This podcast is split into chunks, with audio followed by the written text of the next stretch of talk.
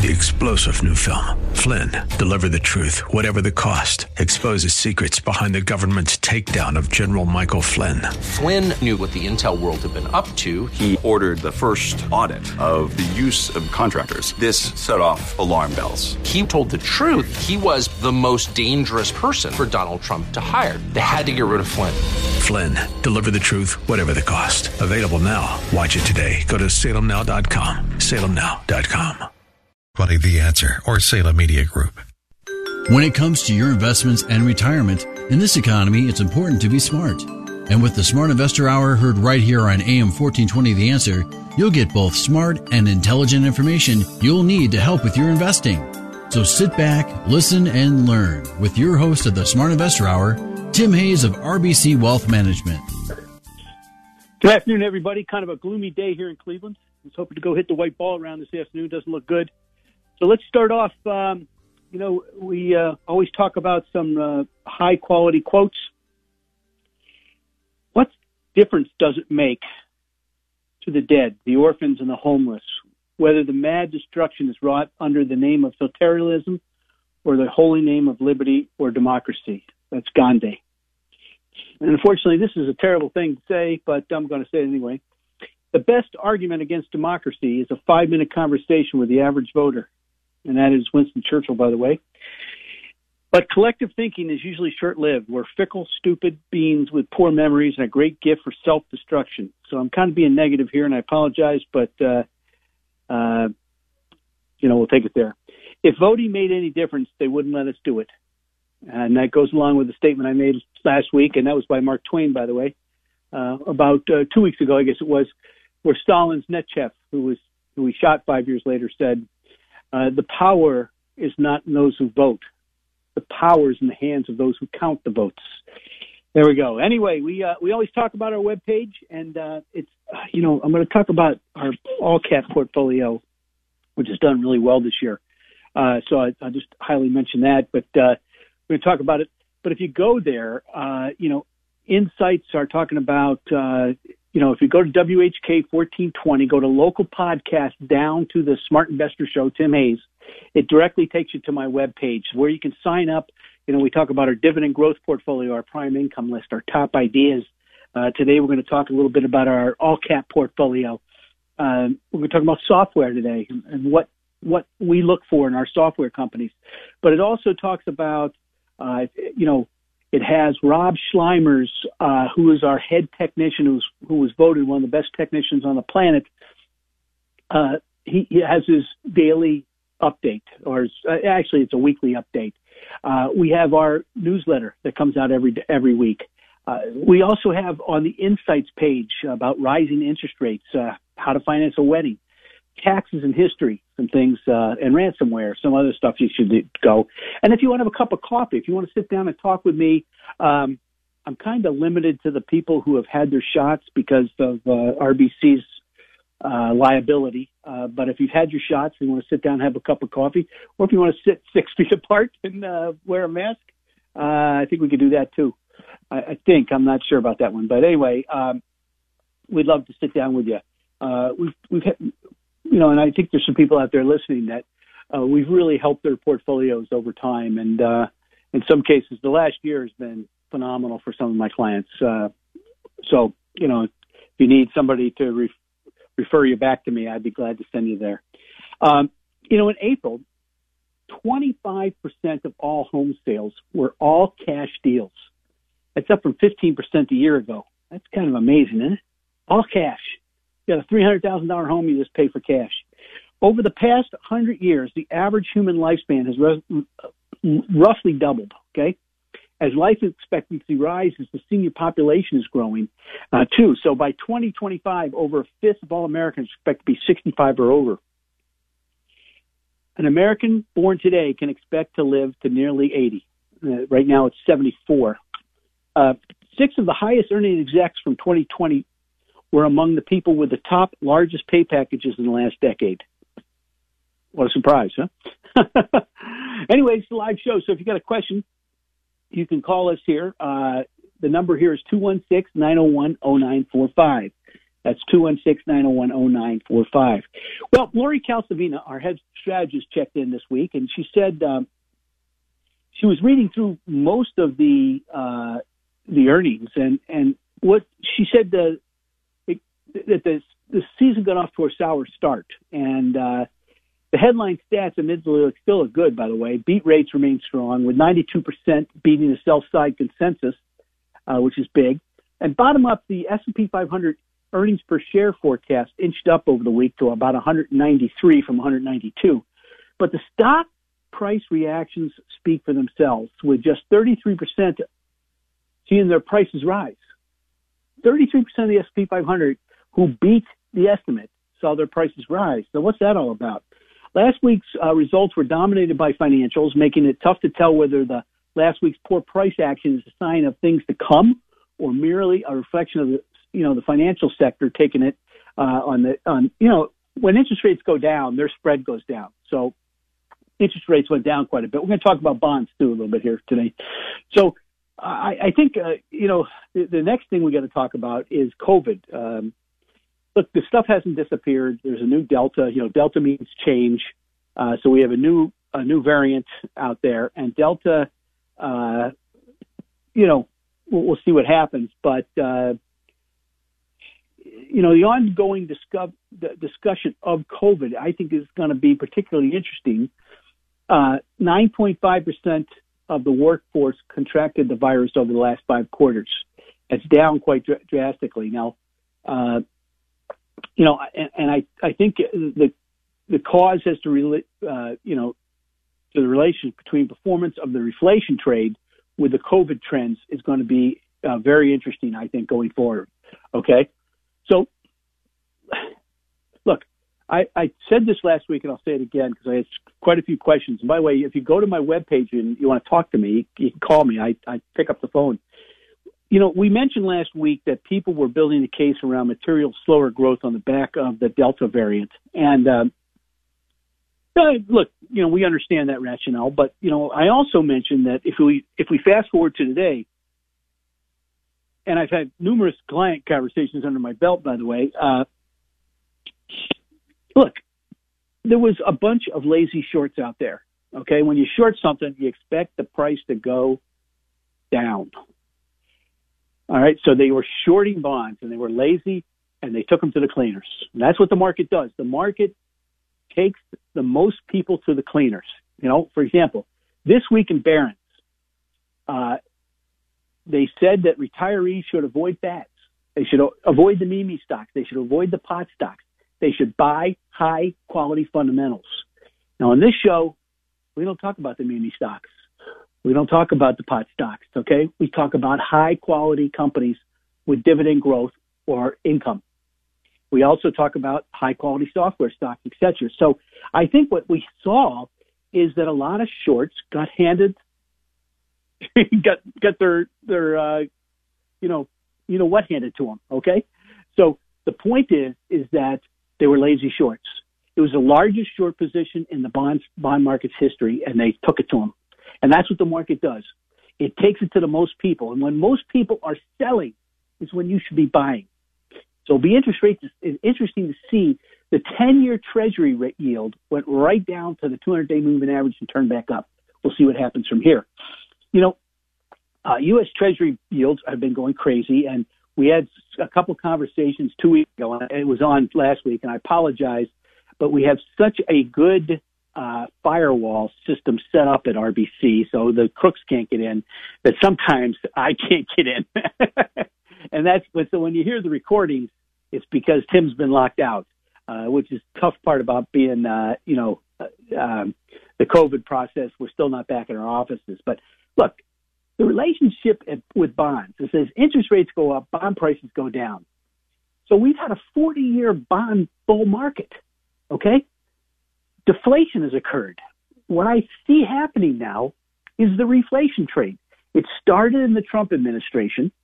All right. And, and, and now the Fed is just, you know, even, but it started in the Trump administration, even with the Fed being tight. Okay. They were stuck, sucking money back into the treasury pretty regularly. So, you know, why, when yields are at an ultimate low, do you want to buy bonds? It's simple. You want your principal to be safe. Now, look, even if yields go to 10%, if you hold your bond to maturity, you'll get your money back. Okay. And I think, you know, you got to understand that. But look, you, you've had some recent whipsawing in yields, and it, it makes it hard for you to understand. If you're a bond buyer, it, it's tough right now. And I've talked about laddering your bond portfolio. So every year or two years, you've got money coming up so that it, it, it takes a little less of the sting out of your bond portfolio, but you'll get your money back. That, that's the key, especially if you buy high quality bonds. So look, there's lots of different types of bonds. There's long-term treasuries, there's intermediate-term treasuries, there's aggregate bonds, there's TIPS, which are Treasury inflation protected securities, and they they the yields move up and down according with inflation. There's long-term corporate uh, corporate bonds. There's international treasury bonds. There's international corporate bonds, et cetera, et cetera. So the simplest way to protect a fixed income portfolio from a rise in interest rates is to shorten its duration. Now, duration measures how sensitive the price of a security is to changes in interest rates. The higher the duration, the higher the interest rates uh, sensitivity. There's, therefore, the value of long duration uh, securities tends to deteriorate quickly in rising interest rate market, i.e., the latter portfolio. A lot of short-term bonds coming due all the time. A primary factor that uh, determines duration is maturity all else equal, a security with longer maturity will have higher duration. Okay. So look, in a normal rate environment, one with an upward sloping yield curve, this also means lowering your yield a little bit. Okay. So, uh, there's some floating rate securities. What they do is they move their securities up and down according to the CPI. Uh, they can be helpful. And what you'll find is, is if interest rates go up, the price will hold steady with those you know, they may bounce around a little bit, but as the price goes up with a fixed rate bond, uh, or the yields go up, the price will fall down. And by the way, if interest rates fall, the floating rate security will go down too, and the you know the, the the income falls, but the price will hold steady. But the income will be steady in the fixed rate bond, and the price will rise. So those are things that you have to know about. And look, there's all sorts of uh, interest rate hedged ETFs. Uh, there's some target maturities. There's there's also convertible bonds, which you know, convertible bonds and high yield bonds tend to be bond surrogates to the stock market. So just remember that, okay? All right. So does the bond market care about inflation? That's the big question. Inflation went to 5% this month, 5.4% in consumer prices over the, over the past year. And yet our yields went down, you know, so, and I guess that's the, you know, it's the Rorschach test for investors. you know, what do you see here, folks? And I, I guess that's a, the, the big question. And uh, look, all I'll say is I think with the stock market and the bond market for this summer, volatility, our old friend, is back. Okay, uh, so we haven't seen. You know, we we were down 800 points on Monday, and we took it all back this week, and we actually hit a new high. So we took one giant step back to get a running jump, and then we jumped over the the the el- you know over the the big uh, impasse, I would call it, and we have some very durable dynamics because of you know government spending basically, uh, but also the the you know what we call the epicenter trade. You know we're we're coming back. We're we're revaluing the, the economy, uh, and Delta is is difficult, but there's less of a uh, tolerance for shutdowns now. I think so. Another thing you have to worry about. But look, I think July chop is underway, and and usually the summer months, July and August, tend to be choppy. But don't to be a hero right here. But I, I think, and you know, Lori Calvasina thinks, and also uh, Tom Lee think that the second half is setting up for a rally. We'll just leave it at that. Now, look, one other thing I want to talk about is, uh, uh, you know, we we had a great uh, piece this week about software, and look, there's some interesting themes out there. There's uh, valuations, the rule of 40, what they call uh, the IPOs, et cetera. But the real key to a software company is sales efficiency as a key metric. It is one of the four key drivers to a software company's path to profitability. And all sales efficiency measures is how effectively a company is spending on sales and marketing. It's very crucial for growth companies, and it's effectively the inverse of what they call the CAC ratio, which you have to look up. The average sales efficiency ratio is 0.8x, okay? which means for every dollar of sales and marketing spent, the company generates 80 cents of orga- organic revenue. And so you'll find a few things uh, in software companies, companies with meaningful self-service motion, which is complicated, tend to see higher sales efficiency. I've got some names, but I'm, you know, that's for my clients. And most companies saw a drop off in sales efficiency during the pandemic. Uh, pandemic, I'm sorry. And the trends are very important. So if you have de- declining sales efficiency in a company, it may be, you know, uh, signaling some sales execution issues or, or potential uh, constraint of some sort. All right. So uh, we've got a lot of names in the software company we've been making a lot of money off of, and uh, one of them was a huge insider buy just a while ago. So we also had uh, our guided portfolio all cap growth self discipline product, and I just thought it, the rules that re- revolve around this are kind of interesting because it's really done well over the last couple of years, and you can get this by going to WHK 1420 local podcast down to Smart Investor Show. Go to Tim Hayes' webpage and, and either call me, have a cup of coffee, whatever if a stock has broken our thesis for ownership, this is these are the rules we we get rid of the stock. How the stock has performed compared to its sector. So if it's underperforming sector, it's out. If the stock is trading at a peak valuation, and if we and if so, do we believe it can maintain that level? If not, we're gone. Are, are there fresher ideas with more catalysts? Uh, you know, look, we bought Peloton way time long time ago, and the company was early in its cycle. Now, you know, we're looking at and saying, hey, maybe, maybe not. We will try to manage the risk in the portfolio from a sector and subsector perfor- uh, performance. All right. But man, I'm telling you, uh, this thing has done extremely well. Um, it's, you know, five year return is about 20%. Uh, so it's done very, very well. And it's, uh, it's got all different types of stocks in it. Uh, uh, you know, it's large cap, small cap, etc. And so it's a, it's a highly fluid type situation. Uh, and uh, we'll just leave it at that. Um, you know, I was also going to talk about fintech. I don't know if I have time, but I think I do. In this uh, fourth article, uh,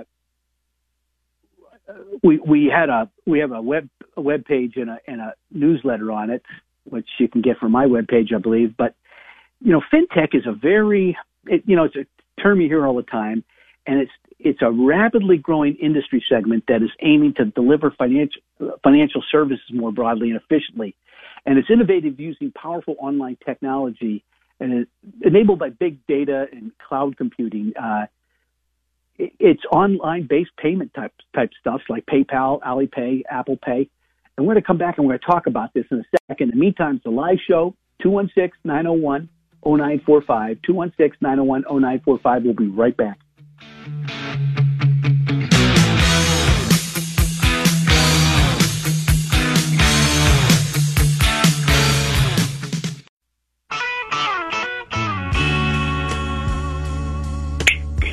Okay, we're back. I uh, saw Paul McCartney here in Cleveland. He was wonderful. he played that song. Anyway, um, you know, a couple things. I, I, I was I want to make a quick note that the digital transformation that's impacting every industry is big, but in the food industry, many companies recognize they can keep up with competitors and thrive, and they invest in technology. And there's a couple names, uh, you know, you know, Marshfield a long, long time ago bought Chipotle, and I thought people were going to choke when they when they mentioned the name in the seminar. I had a couple guys not participate, and uh, they lived to regret it. Uh, but anyway, look, there's a couple things they can do. They can integrate physical, digital, and mobile shopping. They can improve health and safety, and they can automate the process when it comes to food. Uh, and you know, it could be big. It could be very, very big. So uh, take it from there. Anyway, we're talking about fintech, and fintech is a term. It was coined to describe a very rapidly growing segment that is aiming to deliver financial services more broadly, efficient, efficiently, and innovatively using powerful online tech, uh, techniques, okay, uh, and technology, obviously. So, it, fintech enterprises have begun offering access uh, to credit, insurance, and investments other than just pay services. So, who's driving fintech growth? And uh, dramatic growth of e-commerce has brought with it the need to easy to use online security payment services. Uh, and, and that's very important. And it's secure is the answer there. Uh, huge underserved populations exist around the world with little to no access to banking services or credit. So the, this acts as a very powerful constraint to the global economic growth and social improvement, by the way. And so fintechs may be unique, suited to fill that gap, which be very big. Massive amounts of, of data available from e-commerce transactions, social media, and internet searches allow fintech companies to determine what financial services to offer which person, as well as how to price that product. The data has become more important than uh, the collateral for the for these providers, by the way. And regulators do not appear to have been able to keep pace with fintech. That's another, you know, the evolution has been so fast. So this is allowing fit, uh, fintech businesses uh, to innovate very aggressively and perhaps take risks that their customers are not aware of. That's one thing you got to worry about. Uh, look, there's a lot of underserved populations that fintech, fintech can um, move, and uh, we have a whole. You know, we've we've had Dan Perlin on uh, Perlin's Pondering several times on the show, uh, and it's good stuff. So you, you might want to call in and get the new reports from there. But uh, you know, a couple things. Let's talk about technicals now. So, uh, you know, I'm, I'm, looking at the uh, 10 year yield and it was at 181 and I said if it, I said if it broke 185 it was going to 210 and it just died. And I also said the week after that that there was a huge short position. So they, what they did was they nailed the shorts and, uh, which is great because sometimes, you know, nailing the shorts is, uh, is a good thing. And the 10 year yield went right down to the 10, I mean, the 200 day moving average and stopped. Hmm.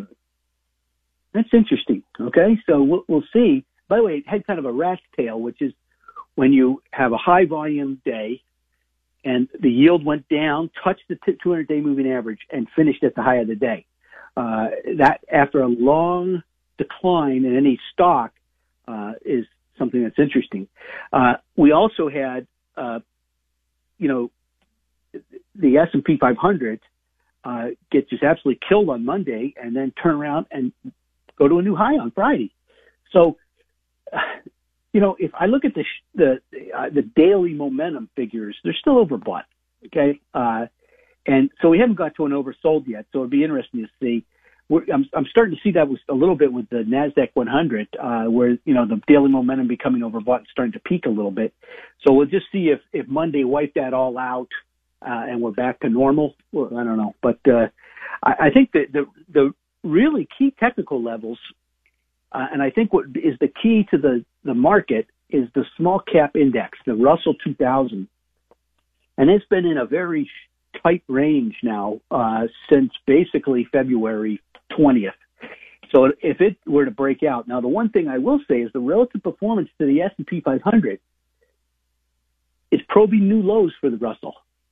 So you'd like to see that turn up because remember, we don't want the kings and the knights out there fighting the battle without the archers, you know, without the the, the uh, soldiers, without the guys uh, helping in the background. You know, the, the foot soldiers are important.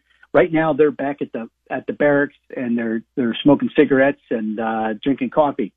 All right.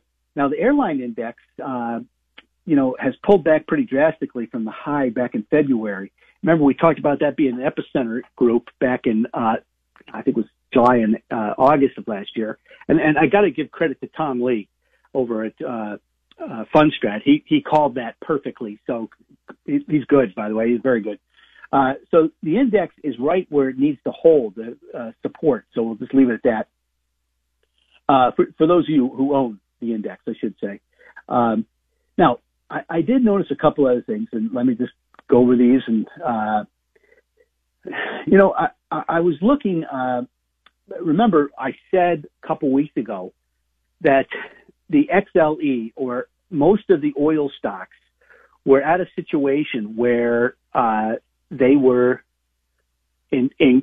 Remember, we were talking about the zone theory, and we were zone five and six, which is usually where you write calls. This was Jimmy Yates' option report way back in the in the 80s and 90s. Uh, God rest his soul. He, great guy, by the way. Uh, so all the oil stocks were in zone five and six. What's interesting, uh, here's a couple things that I found very, very interesting this week was the XLV, which is the healthcare select sector fund. that you know really picked up nicely, and and the XLP, which is consumer staples, picked up nicely. This is usually the stuff that you buy, you know, in a slowdown, and the utilities kind of broke out. So, um, very interesting stuff going on here. Now, I did see. Uh, uh, hold on.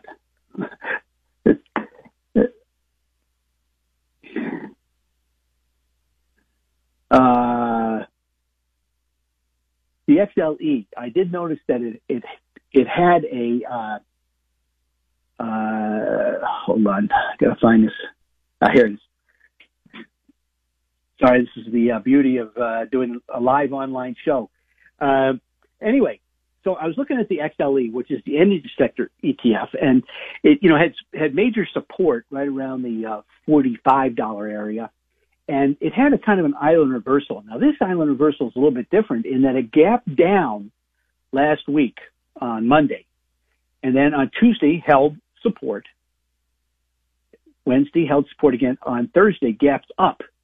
So we now we gap down and we filled the gap. And it'll be interesting to see if the XLE turns around and gets going again. All right.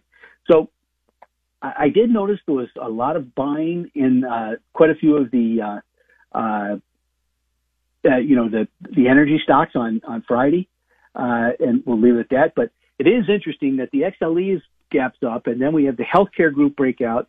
Now this is healthcare services. Okay, it's not all the healthcare group. Uh, biotechs are falling behind a little bit, and uh, the drug stocks are starting to look pretty good too, by the way. But the key uh, is, I think, is that you're starting to see some of the the FANG stocks break out, uh, and uh, you know, I, I think it's uh, something that you have to to follow. Now, the other thing I would suggest to everybody is one of the things I've been noticing is that the relative, you know, I watch relative strength very, very closely, and the PPO, which is uh, you know, you got to got to follow this stuff. But when the relative strength turns up and a stock's sold off for a while, and they're going into earnings, you better pay attention. Okay, uh, and I, I have three or four, you know, basic examples of this, um, and it's just amazing how all these things have turned up. Uh, it's just absolutely amazing. Uh, they, they've all turned up. The relative strengths all turned up on every one of these going into earnings. So uh, this is type of the stuff that I do for my clients. So just so you know. Now, um, we, I, I, uh, I wanted to talk a little bit about uh, leadership and all that stuff, but I, did, I didn't have uh, time. So I will say this. Long term or intermediate term, I am bullish, and long term, I am bullish. That's Tim Hayes now. So I think this could be a very interesting time for all of us uh, going forward. So let's take a break. The phone number here is 216 901 0945. 216 901 0945. We'll be right back.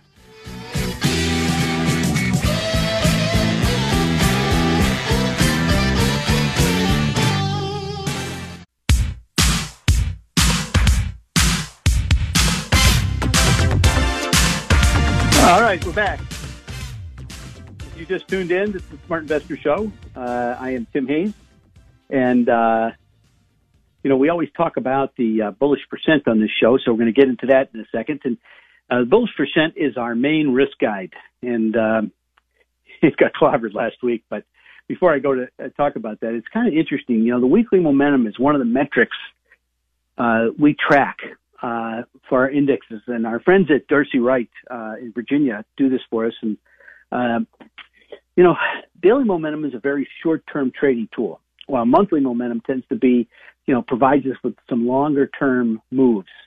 Uh, it's the intermediate weekly momentum that helps us time our trades. Okay. So simply put, weekly momentum is a one week moving average compared to a five week moving average. Uh, and, and the moving average is exponent, exponentially weighted and smooth. So when the one week crosses above the five week, we usually say the weekly momentum is positive. And what I noticed this week was the Dow Jones Industrial turned positive on a weekly momentum. And we, it's been one, two, three, four, five, six, seven, eight, nine, ten weeks of negative momentum. So it may be very, very interesting. Uh, so we'll see what happens with the Dow. Okay. Uh, now, in the meantime, the bullish percent, uh, you know, we discuss this every week, and it was designed to be a, a risk management tool. All right, it's not the the end all ends, but it's the, the the what I like about it is there are no opinions. There's no subjectivity here. You know, okay, it's just straight. It tells you what what the market's doing. Okay, so normally when we go from zero to a hundred, uh, you know, is the market. And what we're looking at is the number of stocks that are participating that are on buy signals. And when that gets over 70, that's when things are too hot to handle. Uh, and then when it gets below 30, that's when things are, you know, ice cold and uh, people are crying their beer. They don't open their 401k statements, that type of thing. So the key is, is that when we get over 70, we should be more cautious. Now, this year has been unusual because 60 was the line in the sand. All right.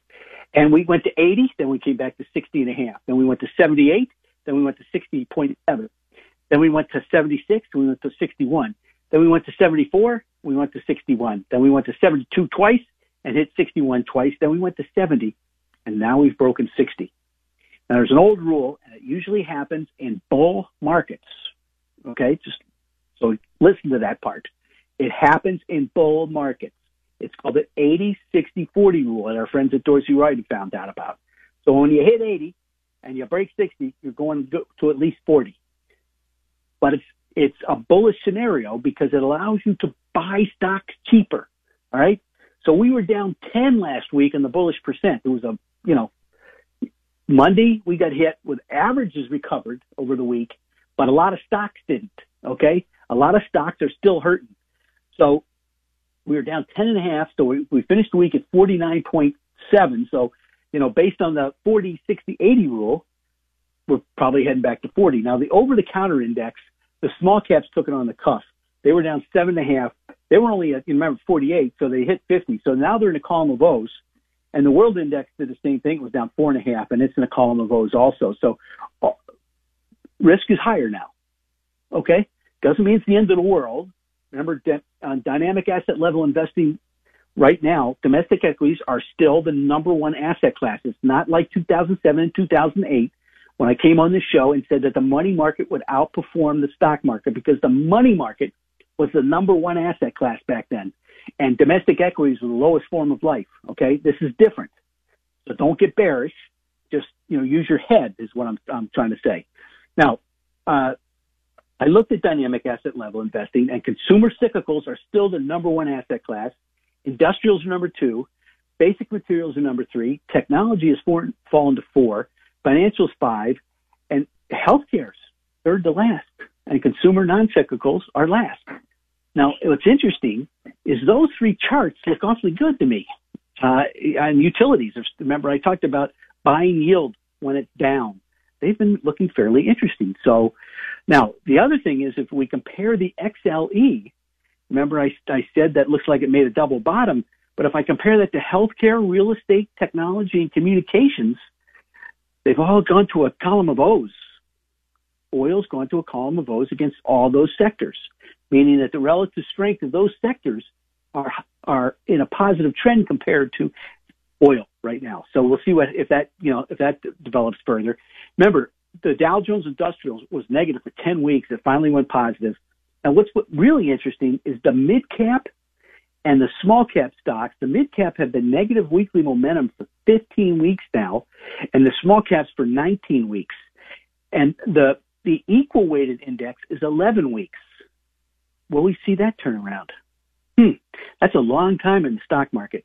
Now the XLG has been positive, and the QQQs have been positive for five weeks. So that's another thing to go take a look at. Uh, you know, so what I've been saying is correct. We've got the kings and the knights leading the way, the foot soldiers, the archers, and all the rest of the army are back at the barracks smoking cigarettes and drinking coffee. Okay, so there we go. Uh, you know, I was going to go over near-term support, but I think I'm going to leave that uh, for another time. Uh, I did notice that I looked at favorite sectors, and we're down to seven. So you remember, back in February, we had 31 favored sectors, and I said that's unusual. Now we're down to seven. And we, the sine curve, you know, when you buy something, you want it to be onto the left. You know, like I said, with the, with the uh, you know, we talked about Jim Yates' work and the option report, and we had you know zone five and six. When you when the market's at oversold, it's like it was back in March 23rd, 2020. Uh, yeah, 2020, when everything but maybe five stocks is in zone one and two.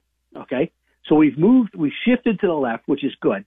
And the the favorite sectors now, uh, and these are I'm going to talk about the most overbought, so I'd wait on these. But gas utilities are at 70, waste management and savings and loans are at 64, banks are at 60, oil services are at 44, healthcare is at 40, and computers are at 34. We now have several groups under 30, so we want to see these turn around. They are gaming, leisure, biotech, aerospace, drug, and internet. By the way, aerospace is not in the environmental and social governance portfolios at this point, so that'd be interesting to see if it turns. Uh, so they're all under 30. They're not favored, but we want to wait for those to turn because that's the best time to buy them.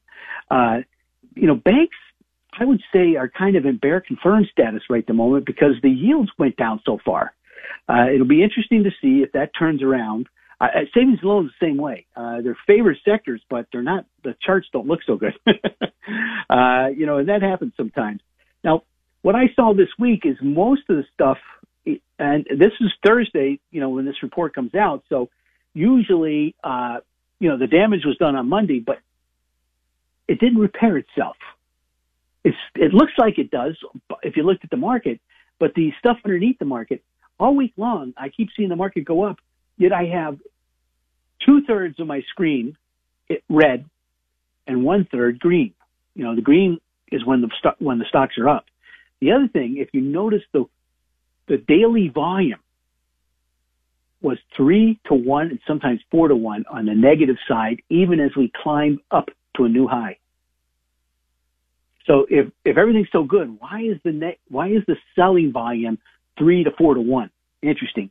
Anyway, in the unfavored status, we had gaming, protection services, transportation.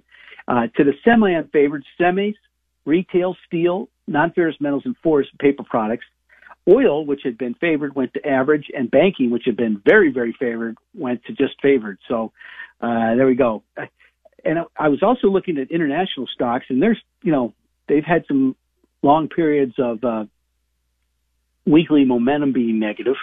But it, I will say India looks interesting. Uh, you know, I I, uh, I was looking at things very closely, and you know, for some reason, India stands out. Uh, I have two ETFs that I really like, um, but the the fund score over at Dorsey Wright uh, top four percent or top four. That's usually a good sign, uh, you know, for momentum. Okay, for you guys who want, want to go out there and take 30, 40 percent off. Uh, I, I'd probably wait for a pullback because like some of the ETFs I looked at have made a big move. They've gone from like 33 to, to 40, you know, so you want to wait for them to come back to you a little bit. Uh, fixed income, the 10 year treasury yield dropped sharply again on Monday.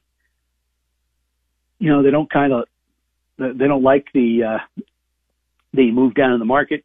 And, and the, uh, CBUS 10 year spread, which, uh, it returned to a buy signal, which if you don't understand that, I could talk to you about it uh, it means further upward movement in spreads would be a headwind for high yield corporates. So just remember that part, you know, if you're in high yield corporates. Alternative, uh, you know, stuff like the commodities, crude was very positive up until two weeks ago. Gold's been negative for six weeks. Copper's been negative for eight weeks. Most of the commodity indexes uh, for eight, seven, eight weeks, and corn for about eight weeks. So that's kind of interesting. And crude oil, you know, which I had a lot of resistance right at 75, which we talked about, came all the way back to support at 67 and held.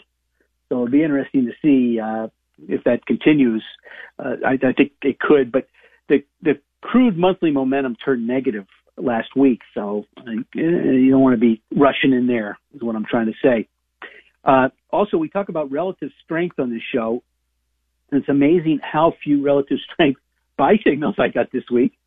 One is Cytometrics, uh, which is in biotechnology, and that's it. Stocks moving to a relative strength sell signal. So here's some place where you should, uh, you know, kind of look at your fundamentals. One is Carnival Cruise, which I owned and I sold. Uh, Century Aluminum, it's a very interesting chart.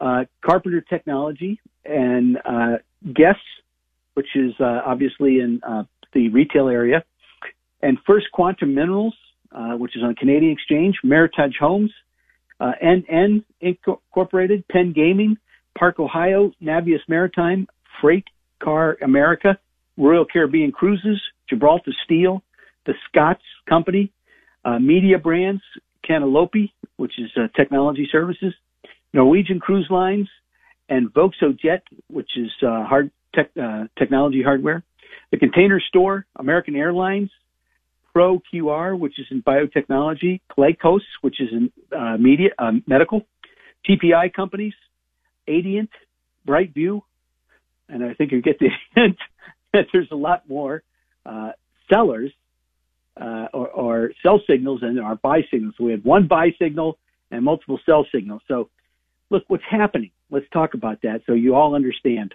Uh, when you have down volume three to one for a lot of the week, now Friday it turned around a little bit, but uh, it it means that the market sold off Monday, and not everybody participated Tuesday, Wednesday, Thursday, and Friday. Okay, so we went to new highs, but we went to new highs with lesser stocks, and that's something that you know these are the type of things that you have to to learn uh, before you know uh, you well you don't want to go be going crazy in your own account is what I'm, I'm trying to tell you. So uh, I think you know what you have to be thinking about is why is every why is there so much selling volume going into a new high? Why did the bullish percent go down 10% when we're hitting a new high?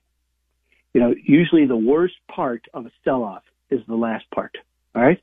Hey, let's, uh, we'll be back with insiders and, uh, you know, just so you know, uh, you can call in here. It's 216-901-0945. 216-901-0945. We'll be right back.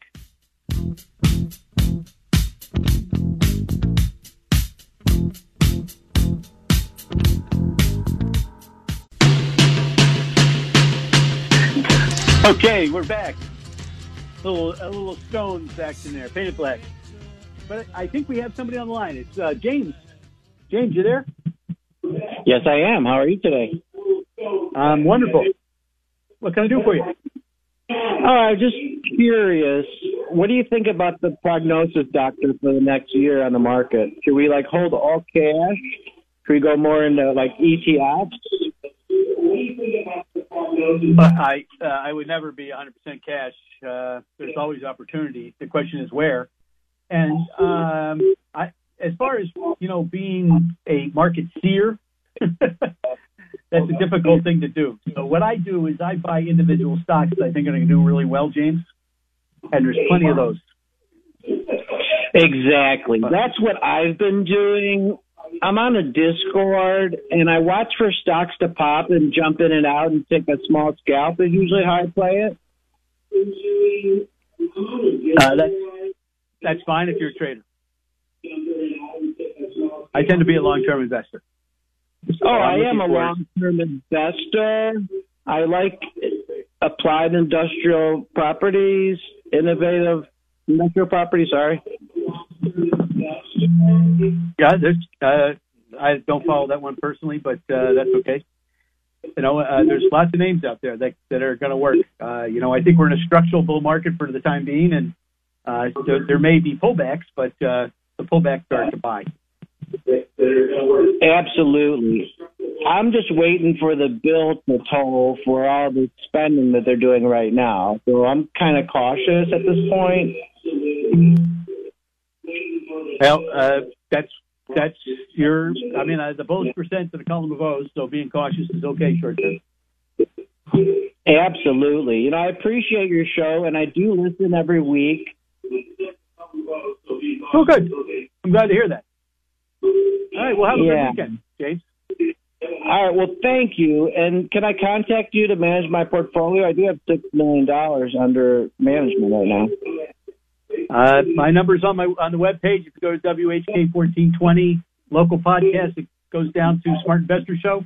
Go directly to my web page from there, James. So be glad to talk to you. Wonderful.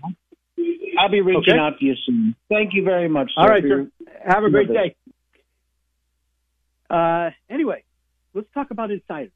Uh, and insiders, you know, it's it's amazing. It, they have just dried up. they have just dried up. Uh, and, and remember, you know, back in the fall, the insiders came out of the woodwork. All right. So this is this is interesting, but I did find a couple that I thought were kind of interesting because of the people who were buying. There's a company called Iconics, and uh, OrbiMed investors, advisors, I'm sorry, bought uh, 9.1 million shares. That ain't chump change. Uh, stock's twenty dollars. That ain't chump change. So, and by the way, it was kind of at a new high. I love when they buy at a new high. Also, Lionsgate. Uh, we had the the CFO buy 128,000 shares. We had the COO buy 132,000 uh, shares. Then he bought another 12, and then we had uh, a director buy 37,000 shares. So that's not chump change either. Uh, and then I, I was reading about some of the uh, state plans, you know, and, and some of the insiders in Washington. And Alabama bought Honeywell and Micron, Alabama State Pension. Also, there was several insiders uh, in, in Washington who bought some of the same stocks. All right, so now there was there's a new software company out there, which a guy named Dan Loeb, and if you know who Dan Loeb is, you should. It's called SentinelOne and it's a new software company. I was I was reading about the company Friday. Uh, Friday afternoon, I see that Dan Loeb had bought a substantial stake in it, and then uh, Jack Schuler bought 29,000 shares of Accelerated Diagnostics. Look, th- this guy has been buying. He owns 16.9 million shares, and he Jack Schuler is not a schmuck. He knows what he's doing. He is the former uh, co-chair of Abbott Laboratories, or I think he was uh, corporate vice president. Maybe I, th- I thought he was co-chair, but I, th- I know he was corporate uh, uh, vice president. So um, this stock's get just killed. Okay, and it went from thirty all the way down. It's like six, seven bucks.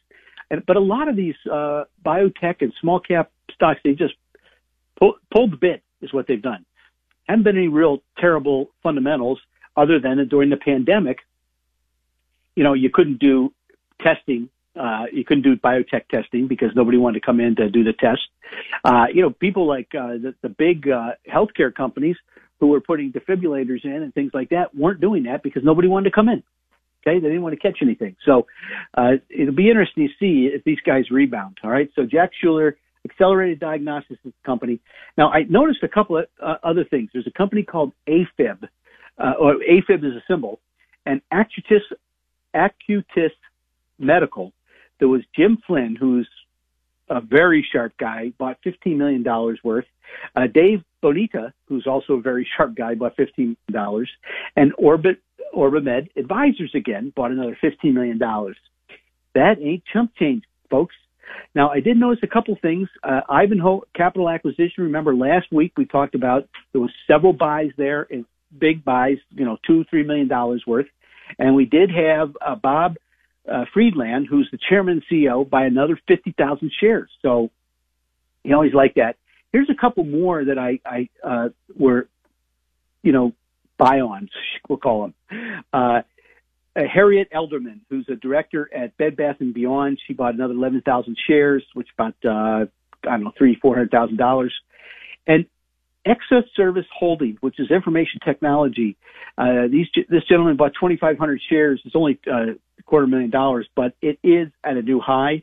And then here's something I thought was kind of interesting. Delta Airlines, which was one of the airlines that really got beat up, this guy bought at the bottom. Okay, and uh, his name's David Taylor. He's a director. He just bought 3,000 shares more. So he bought when Delta was way down and out. He bought a ton of it. So uh, you, you you like you like to see that. uh, and, you know, just take it from there.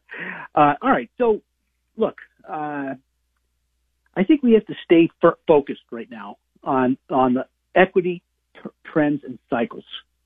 And remember, there's tends to be, and this goes all the way back to 1855 when the actual markets were started. There's a 17 year cycle, which we call a bullish it's a secular bullish market, okay? And then there's a 17 year cycle. It's, you know, 16 to 18 years, but we'll just call it 17. And we're in the middle of it. Okay, so we probably, uh, depending on when you think that the cycle started, uh, you know, some people think it started in 2014. Some think it started right after Trump was elected. You could have, you know, somewhere between seven and 12 years left. All right. So um, good times. Now that doesn't mean, look, 1987, the crash occurred during a structural bull market. So there's a four year cycle that you have to worry about. And, you know, there'll be, there'll be pullbacks along the way within this four year cycle, and they usually be short or they'll be dynamic and they'll be short, but they'll be dynamic. So they'll scare the bejesus out of you, okay? Which is, look, as long as you're scared, you're in the right place. If you're not scared, if your stomach doesn't, isn't queasy, you know, when you put an order in, you're in the wrong place. You know, 2000, I had the guy who shined my shoes. He was a great guy. He asked me what I was buying. I sold so much stock the next day, I didn't know, you know, it was like half my portfolios. All right. So there we go. Uh, look, we were challenging the a 12 year uptrend. We were at the top of the channel and we gave it up a little bit. I think you know, the problem with this channel is there's 18% between top and bottom. So we can still be in a bull market and, and go down 18%, which is not exactly what everybody wants to hear. And I'm not sure. I mean, we, we're at 49% right now. We're still in a column of O's.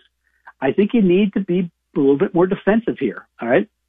I, I talked to a gentleman Friday. He said, Tim, I haven't heard from you for a little while. I said, you have 25% cash, uh, and you get the stocks you own are great. I don't know what to do right now.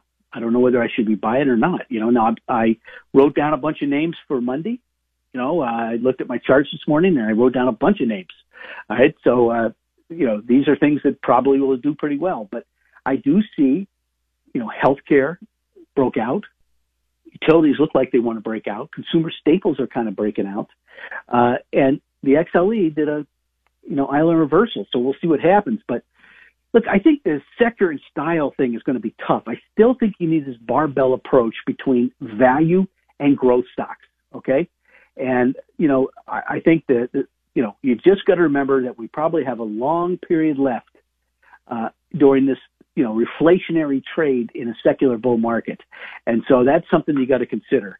All right. So, um, but you know, you have a four year cycle and we were testing the uptrend line of the, of, you know, going back to 2009. All right. So look, here's what I would do. I, we, I'd go to WHK 1420 AM, go to local podcast down to Smart Investor Show, Tim Hayes, go to my webpage. There's the dividend. You can call in, get the dividend growth portfolio, the prime income list, our, our all cap portfolio, which has done extremely well, our small cap ideas, our ADRs, our American Depository Receipts. These are all wonderful places to, to get good ideas. If you want to have a cup of coffee with me, call me. I pick up the phone. In the meantime, have a great weekend. Uh, it looks like the sun may even come out. uh, this is the Smart Investor Show. I'm Tim Hayes. Remember, buy low, sell high. Thanks for listening to the Smart Investor Hour. To reach Tim during the week, call him toll free 888 223 7742. That's 888 223 7742. Or visit his website rbcwmfa.com